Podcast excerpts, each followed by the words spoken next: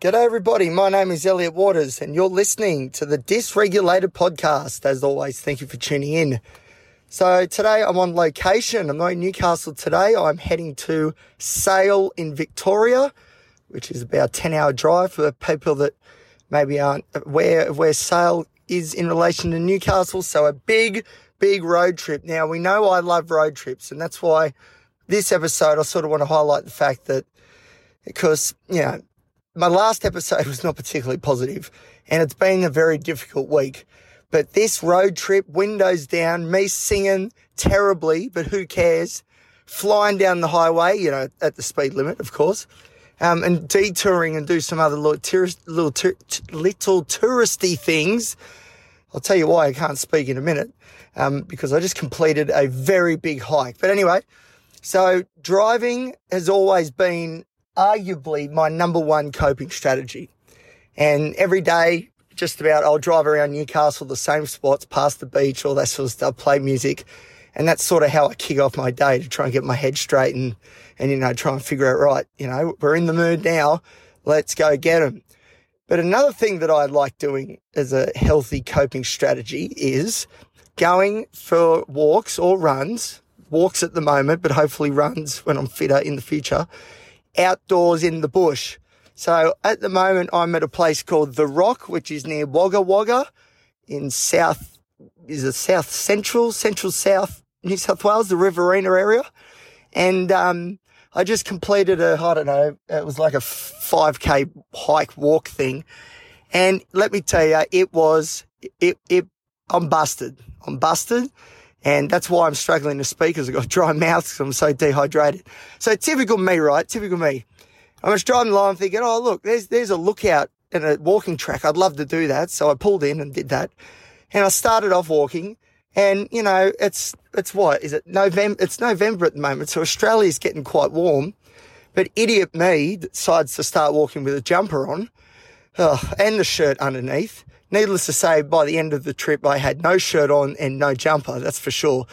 But the walking track was very, very difficult, very difficult, and it really highlighted how unfit I am. But at the same time, being in nature, being on my own, you know, it was just so cathartic. It was beautiful. And it's like, it's like an exercise, I suppose, in mindfulness in one way. And then you get the sunlight. So that's your vitamin D, which also helps with mental health. Um, and then, and then there's lots of literature that says, you know, getting outside in the bush and stuff is good for your mental health. To be honest, I haven't read that literature lately, so I can't quite say with confidence what the conclusions were of those papers, but I do know that pretty much all of them that I've read, and there's been a few of them, have come to the conclusion that spending time in the bush, outdoors at least, you know, is so good for people's mental health. And that's just universal. One, one study I saw, it was, it was the, the cohort was people from all over the world and there was a strong, strong association or even causation between how often you go outside in the bush and have a bit of alone time and do a bit of exploring and what your mental health score was on those tests that they used. And there was very strong association that says the more that you're outside, the less depressed you seem to be. And I, I can definitely vouch for that. For years and years, this has been one of my coping strategies, going outside and, you know, going for a run and getting in the bush and all that sort of stuff. Now, I really, you know, I did that almost every day. And I really think doing that, uh, insulated me and protected me a lot from my, my demons inside um, when I was growing up in my early teens and even younger.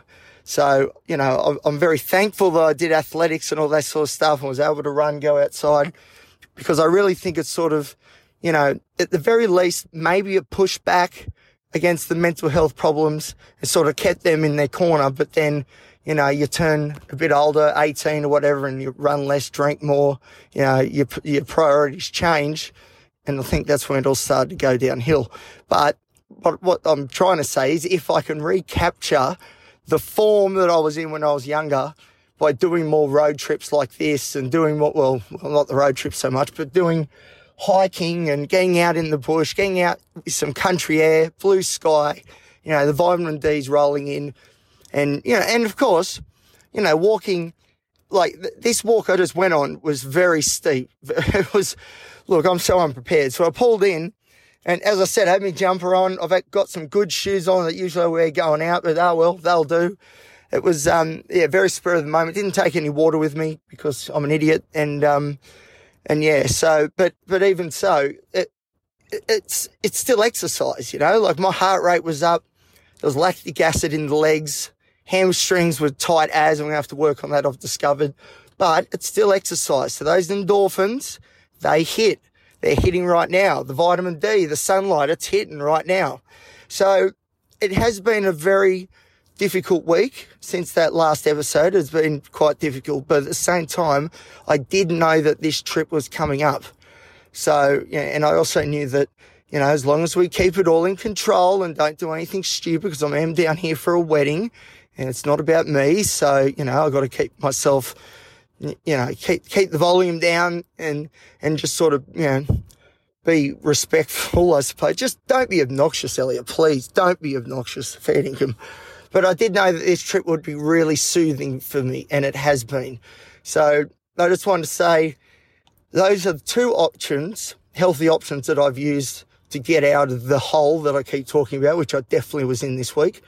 Um, early in the week too, I went to the gym, went to the gym twice in one day and it wasn't for my body, it was for my mind. And that helped mentally as well because you're achieving something and then you get the dopamine rush. And then all of a sudden you're climbing out of that hole. So I'm pretty proud of the fact that I've climbed out of this hole that I keep referring to, that I keep falling into, but I climbed out of it through healthy coping strategies, not maladaptive coping strategies like substance abuse or, you know, all that sort of stuff, spending too much money. I, as soon as I come off my manic episode two weeks ago, my, I, my money expenditure has slowed up considerably, which is good. But what I'm trying to say is that for me, you know, three, three of my best coping strategies, and they're probably the three best as well, is going to the gym or exercising, going running, bushwalking, outdoors, and road trips, windows down, me singing with as much passion as I can. So there you go.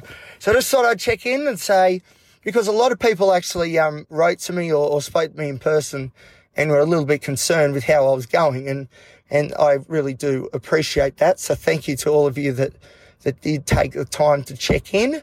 I hope I've replied to all of you. I'm sorry if I haven't, but I will, I promise. And if I haven't, send me, you know, bump it for me so I see it because I'll definitely, definitely reply. So yeah, we're out of the hole. It's taking a lot of hard work. Like those gym sessions were brutal because I did not want to be there. This walk was brutal because I was completely unprepared. Typical. Uh, you know, it was a bit of an impulsive decision to do this walk, but I prefer it was spontaneous. That's forget impulsive. That's too clinical. It was spontaneous and I loved it. So, and the third coping strategy I use is driving, windows down, playing some great songs, some ACDC, some Oasis, and just belting it out as loud as I can. Now, I tell you, the people at the traffic lights, they love it. So, all right, I think that's it. I think I've covered everything.